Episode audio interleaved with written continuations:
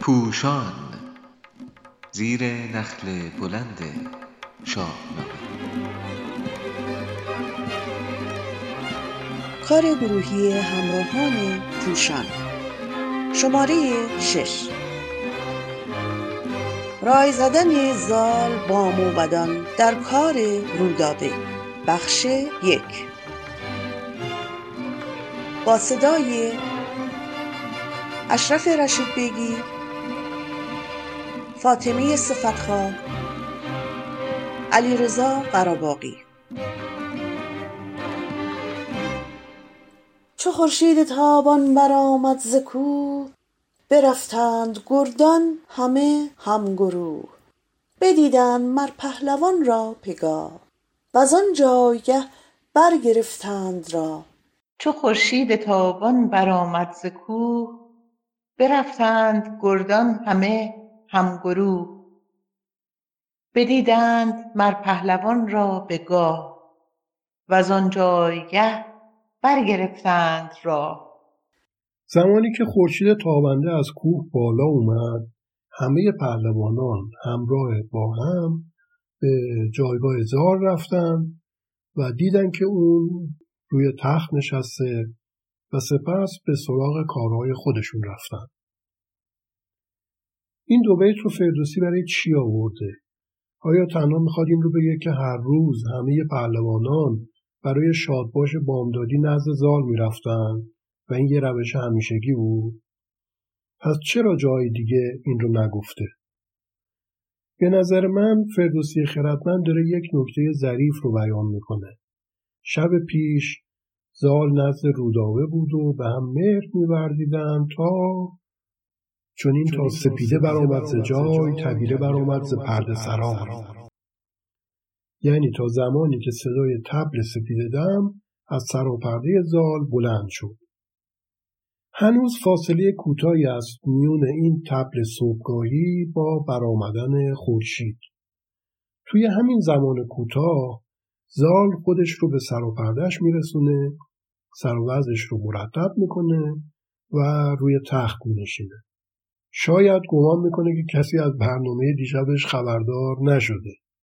ولی فردوسی میفرماید همه پهلوانان اومدن و بررسی یا شاید بشه گفت فضولی کردن. و دیدن که زال سر جای خودش روی تخت نشسته.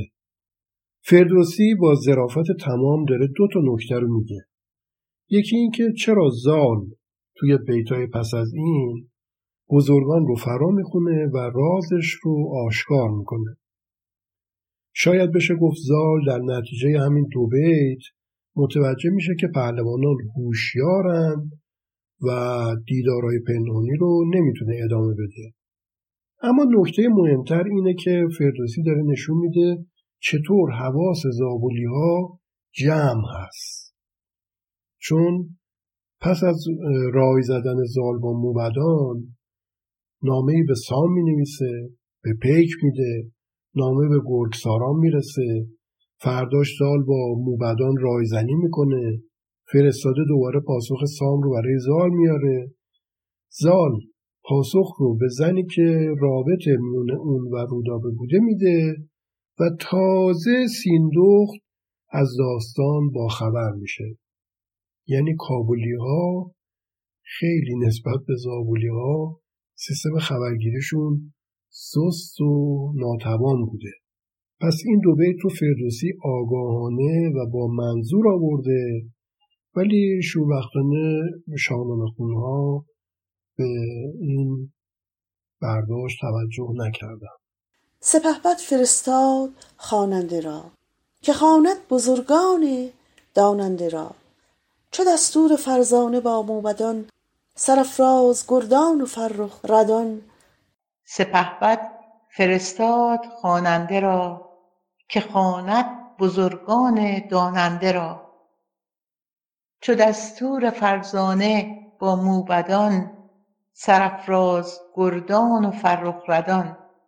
زال به کسی که دیگران رو فرا می‌خونه مانند وزیر دربار یا رئیس تشریفات هر نامی روش بگذاریم گفت که همه بزرگان و موبدان و مشاوران و پهلوانان رو فرا بخونه.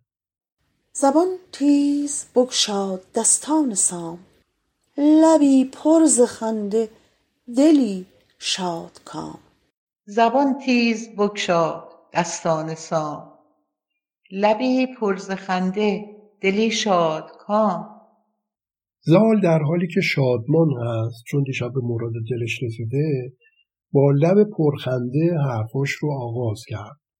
تیز به نظر من در اینجا به معنی زود و با شتاب و بی مقدمه نیست.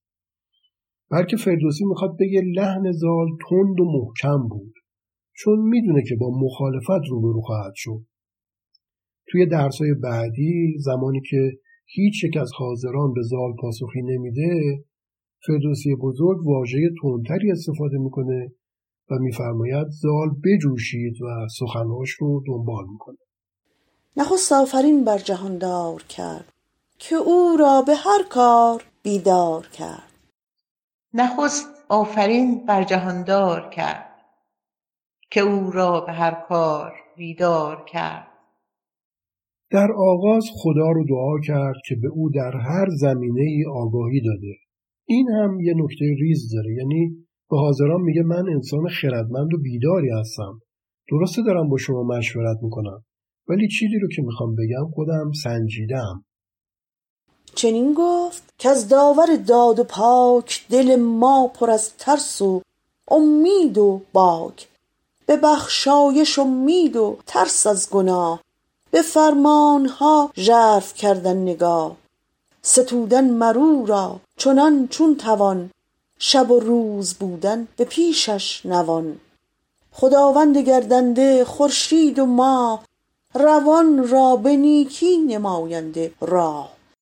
چنین گفت که از داور داد و پاک دل ما پر از ترس و امید و باک به بخشایش امید و ترس از گناه به فرمانها ژرف کردن نگاه. ستودن مر او را چنان چون توان شب و روز بودن به پیشش نوان. خداوند گردنده خورشید و ماه روان را به نیکی نماینده راه. در ستایش خداوند دادگر میگه که بیم و امید ما به اوست و باید دستورهاش رو با دقت بفهمیم. چگونه می‌تونیم خدا رو به اندازه که به ما لطف داره ستایش کنیم؟ حتی اگر شب و روز به درگاهش زاری کنیم. همون خدایی که نظم آسمان ها رو به پا کرده و روان ما رو به سوی نیکی راهنمایی می‌کنه. به نظر من به فرمان ها ژرف کردن نگاه باز نکته ظریفی داره. زال که می‌دونه با مخالفت این گروه روبرو خواهد شد داره برداشت سطحی از دین رو رد می‌کنه و میگه به دستورای خدا ظاهری نگاه نکنید که بگید مهراب بتپرست است و تو نمی‌تونی با دخترش ازدواج کنی. بدوی است گیهان خرم به پای همو داد و داور به هر دو سرای. بدوی است گیهان خرم به پای. همو داد و داور به هر دو سرای. هم در آخرت و هم در این دنیا او دادگر و داور هست. زال میگه در این دنیا هم داور اوست. به گفته حافظ بیا این داوری ها را به پیش داور اندازیم. به اشاره میگه مردم رو ساده و با دید خودتون قضاوت نکنید. نگید کابلیا بود پرست هستن و پیوند با اونها شدنی نیست. ولی اینکه جهان رو گیهان خرم میشماره به گفته دکتر کزازی از باور سامان بهین یا نظام احسن اومده. یعنی خداوند دنیا رو به بهترین شکل ممکن ساخته. همه چیز رو در کمال خودش ایجاد کرده. این البته یک دیدگاه فلسفی است که من در مفهومی که دیگران ازش برداشت می‌کنن باهاش موافق نیستم. برای نمونه میگن ببین چشم انسان چقدر دقیق آفریده شده چه شگفتآور هست این حد از کمال. در حالی که به نظر من چشم انسان ضعفهای زیادی داره. اگر مقایسهش کنیم با چشم عقاب مثلا. یا اینکه نمی‌تونیم مانند بعضی از جانوران دیگه پشت سرمون رو ببینیم. یا توی تاریکی ببینیم خب اینا همش ضعف است تازه همین چشمم توی همه انسان ها به یک اندازه کامل نیست. یا زمانی که پیر میشیم مشکل بیشتری پیدا می‌کنه. به نظر من اگر خدا جهان رو با نظام احسن بنا کرده بود دیگه تکامل معنی نداشت. دیگه اختراع تلسکوپ و دستگاه دیده در شب و عینک و این چیزا معنی نداشت. من مفهوم نظام احسن رو اینجور می‌فهمم که در این آفرینش همه چیز برای پیشرفت و تکامل به سوی شرایط سامان این و گیهان خرم قرار داده شده. بهار آرد و تیر ماه و خزان برآرد پر از میوه دار رزان. جوان داردش گاه با رنگ و بوی گهش پیر بینی دژم کرده روی. ز فرمان و رایش کسی نگذرد پی مور بی او زمین نسپرد. بهار آرد و تیر ماه و خزان برآرد پر از میوه دار رزان. جوان داردش گاه با رنگ و بوی گهش پیر بینی دژم کرده روی. ز فرمان و رایش کسی نگذرد. پی مور بی او زمین نسپرد. بهار و تابستان و پاییز میاره درختان انگور پربار میشن. گاه طبیعت و همینجور انسان جوان و پر از رنگ و بو هست. گاهی هم پیر و اخم کرده. هیچ چیز خارج از فرمان و خواسته او نیست. حتی کوچکترین چیزها. حتی مورچه هم بدون خواسته او پا بر زمین نمی‌گذاره و پیش نمیره. زال داره میگه تنوع و تکسر یا چندگانگی توی طبیعت و جامعه و انسانها کار خداست. اون رو بپذیریم. یعنی یک نوع زمینه رو آماده می‌کنه برای اینکه بگه من می‌خوام با دختر مهراب که یک دیدگاه دیگری نسبت به ما داره یک باور دیگری نسبت به ما داره ازدواج بکنم. جهان را فزایش ز جفت آفرید که از یک فزونی نیاید پدید. جهان را فزایش ز جفت آفرید که از یک فزونی نیاید پدید. اینجا مقدمه گفتهاش تموم میشه و به اصل موضوع می‌رسه. افزایش در جهان از طریق جفت و همسر صورت می‌گیره و از یکی افزایشی پدیدار نمیشه. بگذریم از اینکه توی روزگار ما می‌دونیم که موجودات تک سلولی یکی هستن ولی به دو نیمه تقسیم میشن و رشد می‌کنن. ولی اینا بحث دیگری هست یکی نیست جز داور کردگار. که او را نه انباز و نه جفت و یار. یکی نیست جز داور کردگار که او را نه انباز و نه جفت و یار. به جز خداوند که شریک و جفت و همسری نداره هیچ موجودی یکی یا واحد نیست. هر آنچ آفریده است جفت آمدند.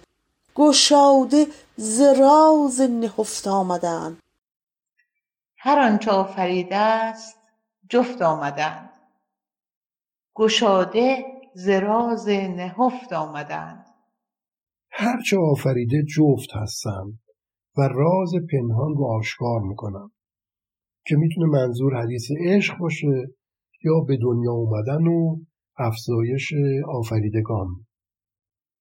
ز چرخ بلند اندر آری سخن سراسر همین است گیتی ز بن. ز چرخ بلند اندر آری سخن سراسر همین است گیتی ز بن. دکتر کزازی در مورد این بیت میفرماید اگر اونقدر سخندان و زبان آور باشی که سخن رو از آسمان هم فرود بیاری باز سرشت گیتی از بیخ و بن همین است که آدمی نیاز به جفت داره و در این باره سخن دیگر نمی‌توان گفت.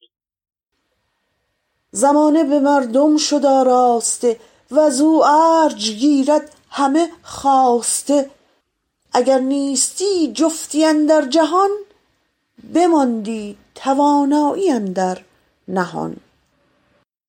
زمانه به مردم شد آراسته وزو ارج گیرد همه خواسته. اگر نیستی جفتی اندر جهان بماندی توانایی اندر نهان. روزگار با آدمیان آراسته شده و همه چیز با وجود انسان است که ارزش پیدا می‌کنه. و اگر جفت نبود یعنی انسان نبود یعنی همه چیزهایی که با بودن انسان معنی پیدا می‌کنه بی ارزش می‌شد و توان و قدرت خداوند پنهان میموند.